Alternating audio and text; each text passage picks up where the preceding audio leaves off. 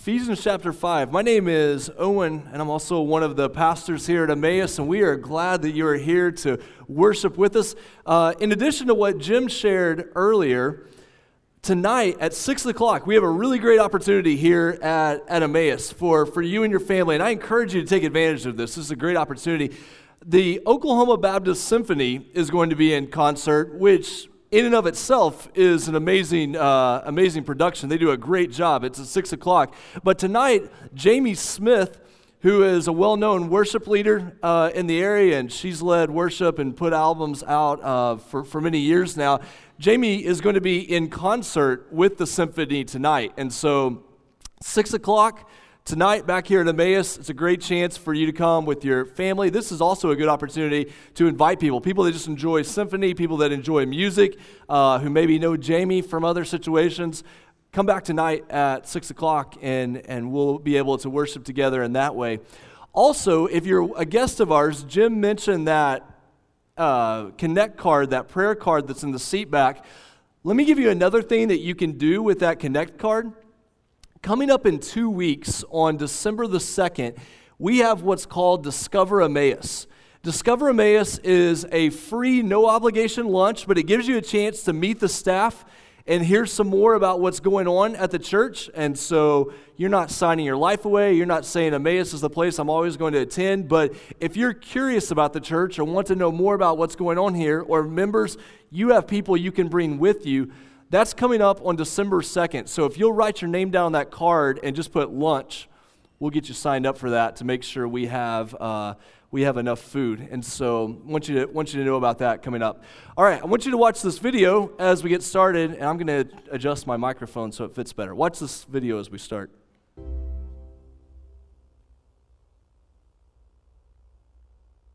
Knowledge. Marriage is what brings us together today. Marriage, that blessed arrangement, that dream within a dream. All right. I know I shouldn't have done that. I just couldn't help it. So, uh... Princess Bride, anyone? Anyone? Anyone, Princess Bride. All right. If you haven't seen Princess Bride, I promise you can live without it, but uh, it depends. Okay, okay, it depends. So uh, marriage is what brings us together today, sort of, sort of. The name of Jesus is what brings us together today. The hope of the gospel is what brings us together today. But as we think about this idea of marriage and holiness within marriage, if you're jumping in the middle of this process with us at Emmaus, we've been going through a series of sermons about holiness. What does it mean to be separated from sin and dedicated to God? What does it mean to live a holy life? And so last week, we talked about holiness in relation to the single life. What does it look like to live separated from sin and dedicated to God if you're not married? In that season or stage, whether it's short-term, long-term, whatever the case, what does it look like to give yourself fully to the Lord? This week, we're going to talk about holiness in the context of marriage. Now, just like we said last week, this is not something that only applies to you if you're in one or the other camp. If you're here this morning and you're not married, what we are talking about is a reflection of the gospel and the things that we're going to talk about as we go along, whether you get married at some point or whether you are single your whole life. What we're going to talk about this morning directly applies to your spiritual growth, to what it means to live a holy life. If you're a part of a church and there are only married people in the church or only families, it's easy to begin to worship family or to build up family values as the whole purpose that we gather as the church. Or if you're a part of a church and there's only singles there, you miss out on the picture of the gospel that marriage and family are meant to be. And so we want to say again this week really, really clearly that at Emmaus, we want to do both well. We want to be a place where if you're not married, you come and you experience the gift of the church of an undivided devotion to the Lord. And that if you are married, you come here not because you want to have a better family, but because you want to be a part of the family of God. You want to be on mission to see the gospel reach people that it's not reached before. And so we're gathered here talking about marriage this morning. That was terrible. I practiced that, and it came out better when I practiced it. Oh, I'm so embarrassed I did that. But uh We're here talking about marriage this morning, but it is way more, way more than marriage. I want you to see this quote on the screen from Jackie Hill Perry.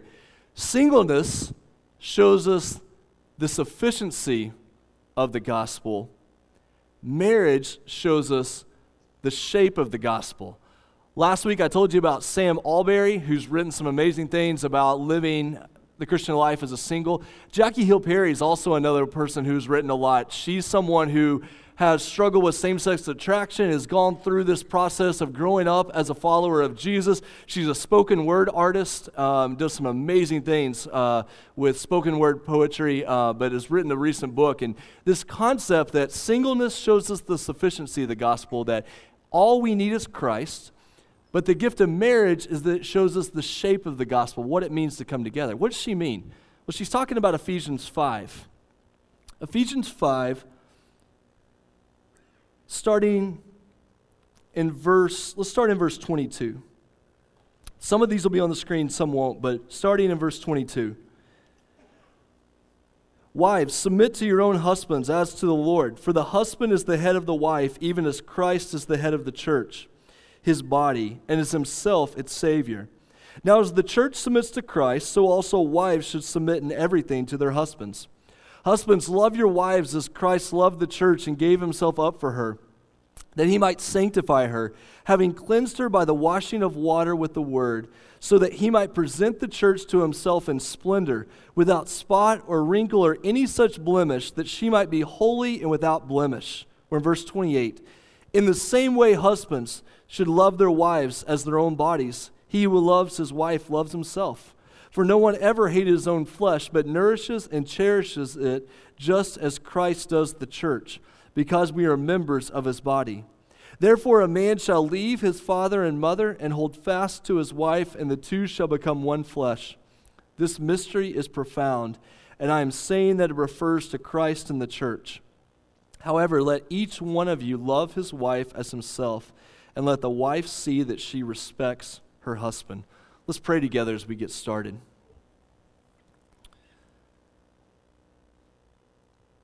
Father, I know that when we talk about this topic of marriage, we come from a lot of different perspectives. God, there are people here this morning who are hurting so deeply uh, because of situations related to marriage. God, there are many who would look back at their, their home they grew up in and either did not see a good picture of marriage, or maybe grew up in a situation where a parent was making their way as a single parent. So God, we bring a lot of things to the table when we talk about this, but more than anything, we want to see the picture of the good news of Jesus Christ come to light this morning. God, that when we talk about marriage, we're able to see a small picture of what you want to do in and through our lives and what you want to do in and through your church. So God, I pray that you would show us that this morning in a fresh way. And we pray this in Jesus' name. Amen. Hey, look back there in Ephesians five and verse thirty-two. Because this is a pretty, if you just think about it, pretty radical, crazy idea here. Verse thirty-two. This mystery, talking about the mystery of marriage, which just been reflected in the previous verse, comes from Genesis chapter two. This mystery is profound, and I'm saying that it refers to Christ and the church. What this means is that when we talk about marriage, marriage is not primarily about marriage. Marriage is primarily meant to point to the good news of Jesus. This gospel word that we sometimes throw around in church and people say, what do you mean by gospel? Gospel is the good news, recognizing that we are more sinful than we could ever imagine, more broken than we could ever imagine, but that God's grace and love and forgiveness is greater and more powerful than we can ever imagine. And so we don't earn his salvation. We don't buy his salvation. We are not born into this. This is something that he does within us to take away the guilt and the shame and the sin and to give us new life. This is the hope that we have. And that hope is meant to be reflected in a small way in the picture of marriage. So when we talk about marriage this morning, we are primarily talking about something that's meant to point us to Jesus. Look at these quotes just for a second on the screen from Russell Moore. Russell Moore is a Southern Baptist author and, and uh, leader, and he's written a book recently about marriage. He says, marriage doesn't have to solve everything, or be everything, so it sets us free to see it as a gift, not a God. He goes on in the next part of that, and he says, Jesus is not the means to the end of a good family. Don't, don't miss this living in the suburbs of Oklahoma in the twenty-first century. We don't get Jesus so we can have a better family. That's not the purpose. This is not the goal of the gospel. Do we hope that you have a better family as a result of following Jesus? Absolutely we do. That's one of the great gifts of seeking to be part of the church, but that's not the ultimate goal. Family, though, can be the means to the end of knowing and serving Jesus. And look what Russell says at the end. We will find joy and peace and wholeness in our marriages when we stopped expecting marriage to meet all our needs and start finding contentment in the gospel. Some of the frustration that people have with marriage comes from the fact that they're expecting marriage to do for them what only Jesus can do for them. And this is true as well when you're single. If I was just married, then I would find this peace and joy and wholeness that I yearn for. No, we realize that's not true. That's found in Jesus. Because equally, you can be married and still yearn for that peace and joy and wholeness that only comes through Jesus. How is this reflected in Ephesians five? Well, you skip down to Ephesians five, and you look there in verse twenty-six. Actually, in verse twenty-five, let's start there. Verse twenty-five, husbands, love your wives as Christ loved the church and gave himself up for her. Just a quick stop there because we probably need this reminder. Once again, suburbs, Oklahoma, twenty-first century. Christ loved the church and gave himself up for her. Don't get caught in the trap of saying, I love Jesus, but I don't love the church. How does Jesus view the church? He loved the church and died for the church. Christianity is not an individual sport. It's not something that Jesus just loves me and I do this on my own. This is, we are brought into the people of God. Christ loved the church, gave himself up for her. Verse twenty-six, for what purpose? That he might sanctify her, having cleansed her by the washing of water with the word. This idea of being cleansed, of being made pure, there's some discrepancy about what is meant by water in this verse. Is it talking about baptism? It, it could be. It could be talking about baptism as that picture of the forgiveness and the washing that Christ brings into our life. The term water here can also refer just to the work of the Holy Spirit. So it could be a specific indication of the work of baptism, or more generally, it could be a reference to the work of the Holy Spirit. And, and by the word means the word of God, the good news of the gospel that you believe and bring into your life. And so Jesus makes us clean. He sanctifies us. If you don't know the word sanctify, that word just means set apart, made holy. So the picture of marriage is that we are set apart to one another. We are devoted to one another. This is why when we talk about sexual intimacy, that it's not for before marriage or outside of marriage, it's for marriage because we have been set apart for one another. In the same way that we are devoted to a spouse, in the same way we're devoted to the spouse, we are to be set apart and devoted to the things of Christ. And so we are made clean. We are made holy by the work of God in our lives. What does this mean for us at Emmaus? How does this impact the way that we live as a church? Well, when we talk about marriage, it's about pointing people to Jesus. Here's the goal that I put on your notes if you got one of those little half sheets of, of paper. The goal for Emmaus is that we would be focused on the preparation and establishment of marriages, that we would train and position experienced couples to prepare new couples for marriage, that we would utilize groups and mentors to establish couples in their new marriage. I hope that when people in our area think about marriage, they say, I can go there and they'll show me what that looks like. That we become marriage you. We become a place where people want to learn about and be established in their marriages. They say, I can go there because one, they're going to help me get started in my marriage, and two, they're going to point me to Jesus. Now, people may come to us first because they need help with marriage. Marriage is one of the last things in our culture that people will still come to the church for help with. Very, very few things are left like that. But if people have questions about marriage, they still feel like I can go to the church and ask them questions, even if I'm not a religious person. And so what we want to do is we want to be in a position to care for those people. We want to be in a position to minister to those new couples to help them get started on the right foot in marriage. Why? Because it is a wide open door to share the gospel. When we sit down to talk with someone who's thinking about marriage, the very beginning of that conversation is marriage is meant to reflect the good news of Jesus. Let me share this with you. And it becomes an opportunity for them to say, my marriage is not just about this other person I'm looking to be connected with in life. It's about much more than I ever imagined. I came looking for help with my marriage, and I left finding Jesus. What an incredible opportunity we have in Emmaus to be able to live out that vision. Because when we do that, it builds relationships. Um, dating is really hard. Couple dating is really, really hard. Um, so when you get married or you start to become a part of, of a relationship, it's not just like one of you has to like the other person. Now you have two people who need to like another two. And so you guys know how this works? Like you and your spouse, you go out with somebody and, and your, your wife tries to set your couple up with another couple that you guys are going to spend time with. And then the wives are loving it and the guys are just awkward. Like it just, it's just not happening. Like uh, wives, you can't imagine how much we struggle in those situations of couple dating, of knowing that like we need to like the other guy because you like the other lady and we're trying to make it work and it's just not working. And so when you are brought into a situation that someone says, hey, I care for you, I want to invest in your relationship and I want to point you to Jesus. Relationships are built out of that, and you're able to change generations. Think about a couple who lives across the road, across Western Avenue from Emmaus. They're going to get married, and let's just be real. Let's cut to the chase.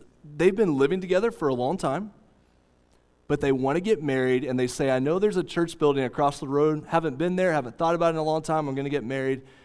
We should go over there. They come. They hear the gospel. They get connected with other young couples. Their grandparents live far away from this area, but they come into a church, and they find couples that they can trust like they would their grandparents. They get married. That doesn't change just one household, does it? That changes neighborhoods. That changes communities. That changes generations. And it's not just, hey, we want to help you have a better marriage so you can get through life. It's the God of the universe created you, and the God of the universe loves you, and He is going to change your life and your marriage from the inside out in ways that you can never imagine. I want to be a part of something like that. And I believe that you guys want to be a part of something like that. And that God would lead us to say, this is about more than about just marriage. This is about the power of the gospel to change people's lives and to change families and to change generations. But we also realize you don't solve all the problems in the first few weeks of marriage. Uh, that those things that you run into early in marriage, that there's so much more to come. And so it's not just about getting started. It's about this ongoing growth. Look back again, if you would, in verse twenty-six.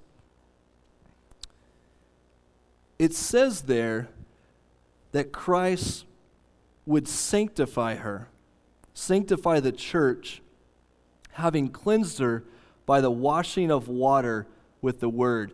Now, we've talked several times through this series about how the word sanctify can sometimes speak to a one-time completed reality, made holy in Christ. Other times, though, sanctification has to do with this ongoing growth, this ongoing development. What does that look like here in regard to marriage? We'll skip back to verse eighteen just for a second. If you have access to the Bible on your phone and, or, or in front of you, look back just for a second. If you look at the very end of verse eighteen, it's going to say, be filled with the Spirit. We trip on this marriage passage in Ephesians five because we forget what it connects back to. There's this larger stream of thought that's been at work. So Paul says, be filled with the Spirit at the end of verse eighteen, and he continues to talk about what that looks like. Down to verse twenty-one, where he says, be filled with the Holy Spirit. That means you will submit to one another out of reverence for Christ. Wives, submit to your own husbands as to the Lord, for the husband is the head of the wife, even as Christ is the head of the church, his body, and is himself its Savior. Now as the church submits to Christ, so also wives should submit in everything to their husbands. Skip down to verse twenty-eight. In the same way, remember what it said earlier, in the same way, husbands should love their wives as their own bodies. He who loves his wife loves himself. For no one ever hated his own flesh, but nourishes and cherishes it, just as Christ does the church, because we are members of his body. Okay, here's the temptation.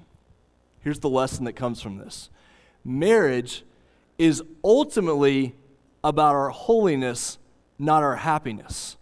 But we live, and, and let's just confess this true of ourselves as well, we live in such an individualistic world that when something no longer makes us happy, or when something no longer meets our immediate needs, or no longer hits us where we think that we need that, that help, we step away from it. This relationship, this friendship, this church isn't making me happy, I'll just go somewhere else. As opposed to thinking about God is more concerned with my holiness, my becoming like Christ, than he is with my happiness. Now, you say, Owen, you don't have a clue the situation that I'm in right now. And you're absolutely right. I, I don't. And if it is a dangerous situation, or if it's a situation where you need help, we will absolutely do everything we can to help you. But what I'm speaking to is this idea that we build up within our culture and even within the church that if something's not making me happy, I just go to somewhere else. One of the gifts of marriage is that you've been bonded together in such a way that you are called to work through those things, not go around them. And as you work through those things, you begin to grow in your faith. You begin to grow in your relationship with the Lord because you're working through them together, realizing the reason God's placed me here is because he desires that I would grow in holiness. And a lot of the times we grow in holiness when things get really hard because let's be honest, nothing exposes your pride and your weaknesses like marriage. Nothing exposes those weaknesses within your soul or all the junk and baggage that you bring from previous growing up experiences like being in marriage.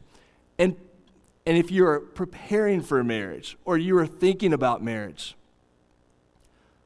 let me encourage you to avoid the thought that says he or she is just like this now, but when we get married, they'll change.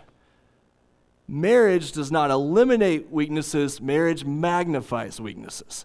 So all those things you're like, oh, yeah, yeah, well, when we get married, that will go away. Uh, it will not. Can I just uh, assure you? In fact, it will get bigger and harder and more difficult than, than you can ever imagine.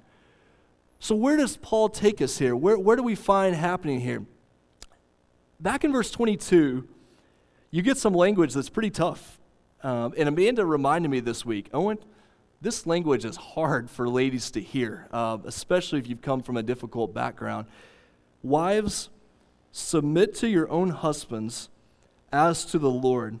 For the husband is the head of the wife, even as Christ is the head of the church, his body, and is himself its Savior. And then down in verse twenty-five, husbands, love your wives as Christ loved the church. What is the path laid out here for growing in holiness? It's submission and love. Now, there's a lot of things to be untangled in those concepts and those verses. We can't do it all this morning, but, but I want to do a couple of things that, that might be helpful. First, on the concept of submission. When you see that phrase, wives submit to your husbands, what's going on there? Well, remember this. This is given in the context, one, of submission to the Lord. So ultimate submission always goes to the Lord. Number two, verse twenty-one has already said that you submit to one another. So wives submit to husbands is already coming out of husbands and wives as Christians, as brothers and sisters in Christ, submitting to one another. And this whole concept of submission is more about support than it is authority. It's not this idea of, wife, tell me what to do. That's disgusting and, and ungodly. That's not, wife, tell me what to do. That didn't come out right, did it? No, no. Wife, do this. Wife, tell me what to do is perfect. I mean, that's how I, that's how I roll. I had a feeling when that came out that was not right. So, uh, wife, do this, a husband saying, wife, do this, that's what's ungodly and inappropriate. This idea of submission, if I could sum it up in, in a couple of ideas, it's wife, be the champion for your husband. Be his supporter. What it speaks against is any type of manipulation, any type of embarrassment, any type of manipulation, or any type of embarrassment. One of the things that always keys me in that there may be something wrong going on in a marriage is when the wife embarrasses her husband in public. One of the things I love, love, love about my wife is that she goes out of the way not to do that. Is she funny? Yeah. Do we talk? Are we sarcastic? Yeah. But to know that she supports and protects me in those situations is huge. And so wives, submit to your husbands means you're not going to manipulate. You're not going to subvert. You're not going to embarrass, that there is this incredible protection and support and love that's provided there. Husband, love your wife. If there's one phrase that could sum up that, it's the idea of responsibility. When it says the husband is to be the head of the wife, there's a lot of controversy about that. What, what type of leadership is that talking about? It's talking about responsibility. That you're not passive, but you're not domineering. You're willing to take responsibility. And how do you love your wife? You love your wife as Christ loved the church. How did Christ love the church? He died for her. He gave up his life for her. So this is laying down my rights. This is laying down my preferences. And this is saying, I'm going to serve you. I'm going to lead you. And I'm going to take responsibility. And one really, really specific way you can do this, husbands, is support your wife's spiritual growth. So husbands, ask yourself the question, what am I doing to actively support my wife's spiritual growth? Is it just about me making sure I'm growing spiritually, or am I actively involved in supporting my wife's spiritual growth? What are some other ways that you can, can kind of grow in this? Well, our goal as a church is this. It's the enrichment and the restoration of marriages, that we are consistently encouraging couples to grow in faith, and that we're building a culture of trust that allows hurting couples to seek help and find peace in a place of hope. How do you live this out? Couples, you need to be a part of a group with other couples who can encourage and support you. You need to pray together. I would encourage you as husband and wife to pray together. A, a suggestion, and maybe uh, just a word of caution, if you're dating or engaged, I also think that it's good that you begin to build that process of praying together. The word of caution, and this is a good caution, it's a good gift, spiritual intimacy is tied to physical intimacy. It's good as a dating, engaged couple to pray together. Realize, though, spiritual intimacy can lead to physical intimacy, and so you need to be aware of the impact that that has. But you want to build, you don't want to get married and it feels awkward to pray with one another. You want to be married and say, my greatest gift is to pray with you, to pray for you, to hear you pray out loud, both husband and wife. And so you build that into your dating relationship, but you're aware of the relationship between spiritual and, and physical intimacy. Another thing to do is to include others as part of your family. One of the ways you grow spiritually is when it's not just you. It's not just a closed bubble. You're including unmarried friends. You're including other couples, that your home is a place of hospitality. Uh, couples who serve together, doing ministry together, the spiritual growth that can happen there. There's so many opportunities that, that come from this. What about when the marriage isn't good? What do you do when things are, are broken and, and hurting? There's a quote up here. I know you've been able to see it behind me for a while, but this quote from C S Lewis where he says, friendship is born at the moment when one person says to another, "What? You too?" I love that quote about friendship. Friendships are born when you're able to look at someone and say, "You too." That can't happen when we try to hold everything together on the outside and inwardly we're falling apart. How do you begin to find restoration and hope in a relationship and a marriage? Well, one of the first places is you just have to reach out and say, "Hey, we need help." And that's really, really hard to do. What we want to do at Emmaus, and, and we don't do this perfectly, but what we want to do is we want to build a culture of trust. We want to build a culture where people say, "I don't have it all together, and when I go there, I don't have to pretend like I have it all together. There are people around there that I trust, and I know I can go to them and say, 'I'm hurting. I don't know what to do, but I know you're going to care for me. I know you can't fix all my problems, but at least you'll walk with me through these challenges.'" And so this is where we come together and we support one another. And one of the hardest parts of this reality is the story doesn't always end the way we want it to. But what you've done in those situations is you've connected yourself with other people who care about you, so when the story doesn't go the way you want, you're not left alone. That you have people who love you and will be with you and will pray for you and will carry you through whatever that situation looks like. And so how does restoration of marriage happen? It happens as a gift of the church, that we are gathered together, caring for one another, walking with one another through these hard times, and that we can be that type of place. Are we always going to do that perfectly? No. But why is the church able to do that? Because we believe in the power of the gospel. We believe that marriage is not built on perfection, it's built on forgiveness. We believe that our greatest hope is not in another person, it's in Jesus. And so when we have that type of foundation, when we have that type of message, we're able to meet someone at a point of need and not tell them, "Hey, if you can get yourself together, I bet we can help you." We're saying, no, no, no. This is the time that Jesus comes to you, is right now. And so before we go on to the last point and wrap up, let me just say this.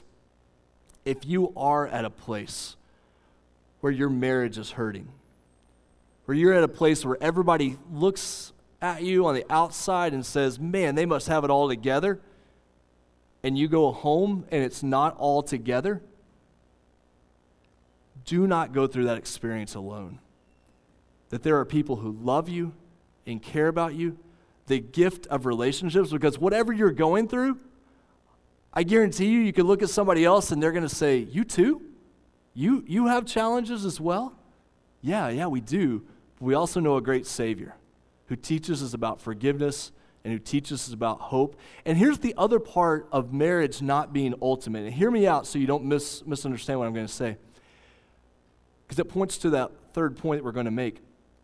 Marriage is not ultimate because marriage is not eternal.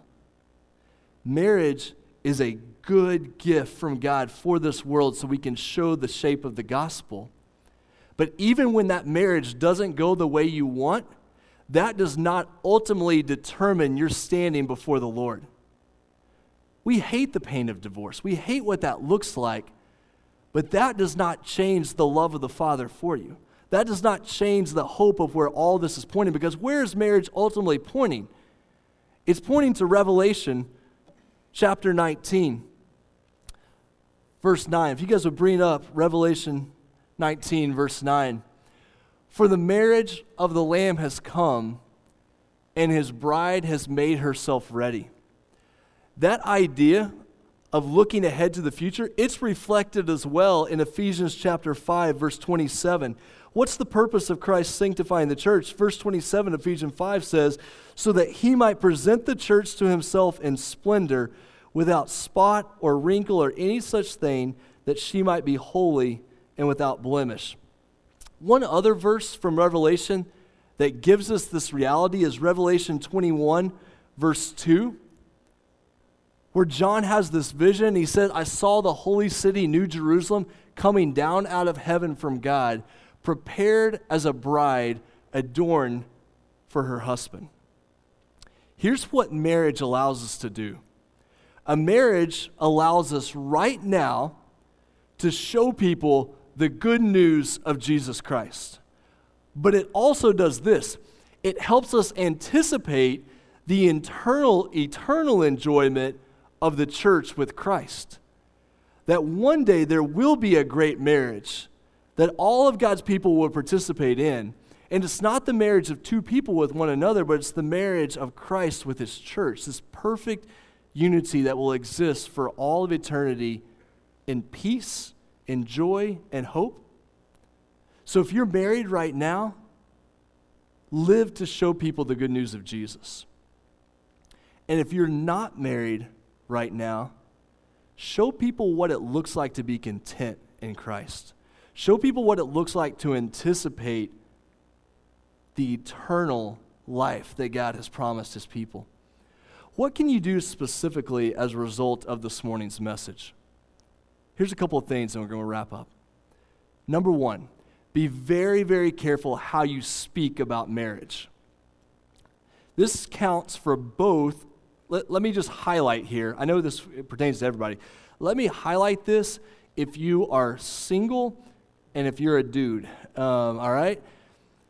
Sometimes if we're not careful, we get caught up in this like peer culture thing, and everybody else is speaking badly about marriage, or everybody else is speaking badly about their spouse, and we get caught up in that. That is a terrible, terrible, terrible witness for the gospel. One of the greatest things you can do in that situation is say, man, marriage is hard sometimes, isn't it? But can I tell you why I think marriage is so important? Now, you're going to get called a prude, and you're going to called all kinds of things, but but don't miss, don't miss the chance to point people to Jesus in that situation. Everybody else speaks badly about marriage. You uphold the beauty of marriage in, in that situation. And, and singles, you can help us in that, in that situation. How you talk about marriage as a single person says a lot about what you believe about the good news, the good news of Jesus. Number two is that you would be willing not to live in isolation, that you would be willing to care for the people around you, that it's not just about my marriage or my home, it's how can God use us to impact others, that when you come into a room like this, that you are sitting with others and you care about them, you care about their marriage, you care about what's going on in their home. If you are a single person, if you're unmarried, you care deeply about the married people around you. You say, I want your marriage to be strong. Tell me what I can do to promote that. And then finally, it's at the end of the day, everything we do is about pointing people to Jesus. Because we're going to let one another down. We're going to struggle. Our marriages are not always going to be a perfect picture of the gospel, but we know who we're pointing people to, and that's Jesus, the one who will never let us down, the one who is ultimately able to save, and the one who is always worthy of our worship. Would you bow your heads right now? We're going to pray together.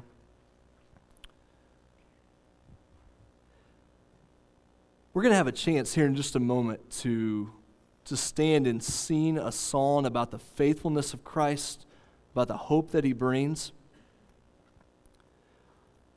But let me invite you to be very specific at this, this point in the service.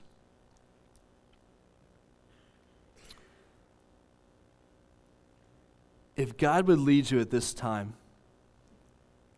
I pray that you would use it as an opportunity to care for the people around you, that you would pray for couples who are around you. Maybe you don't feel comfortable actually walking over to them and praying for them, but maybe you know a marriage that is hurting right now, and, and you could pray for them right where you are. Maybe during this time, whether you are single or married, you would realize that you've been focused on marriage instead of on Jesus. You've been desiring marriage, or you've been worshiping your marriage, but you've missed the focus on Christ. If we can pray for you during this time, we want to be able to do that. If you are ready to respond to the gospel and say, I don't have it all together, but I believe that Jesus is the one who is able to save and make me right, that you would respond. Let us pray with you and for you. If you're here this morning and you're hurting because of marriage, know that we love you. Know that the God of the universe is with you and for you. And we declare that what we are experiencing now is not the end of the story. That there is hope and joy and peace and marriage to come that goes beyond anything we could ever imagine. And so, God, we want to live faithfully now as your people. We want to speak differently and live differently so that people would be drawn to Christ. And God, we want to be your church, loving and caring for those around us. God, let us sing, let us pray, let us give ourselves as your people. We pray this in Jesus' name. Amen.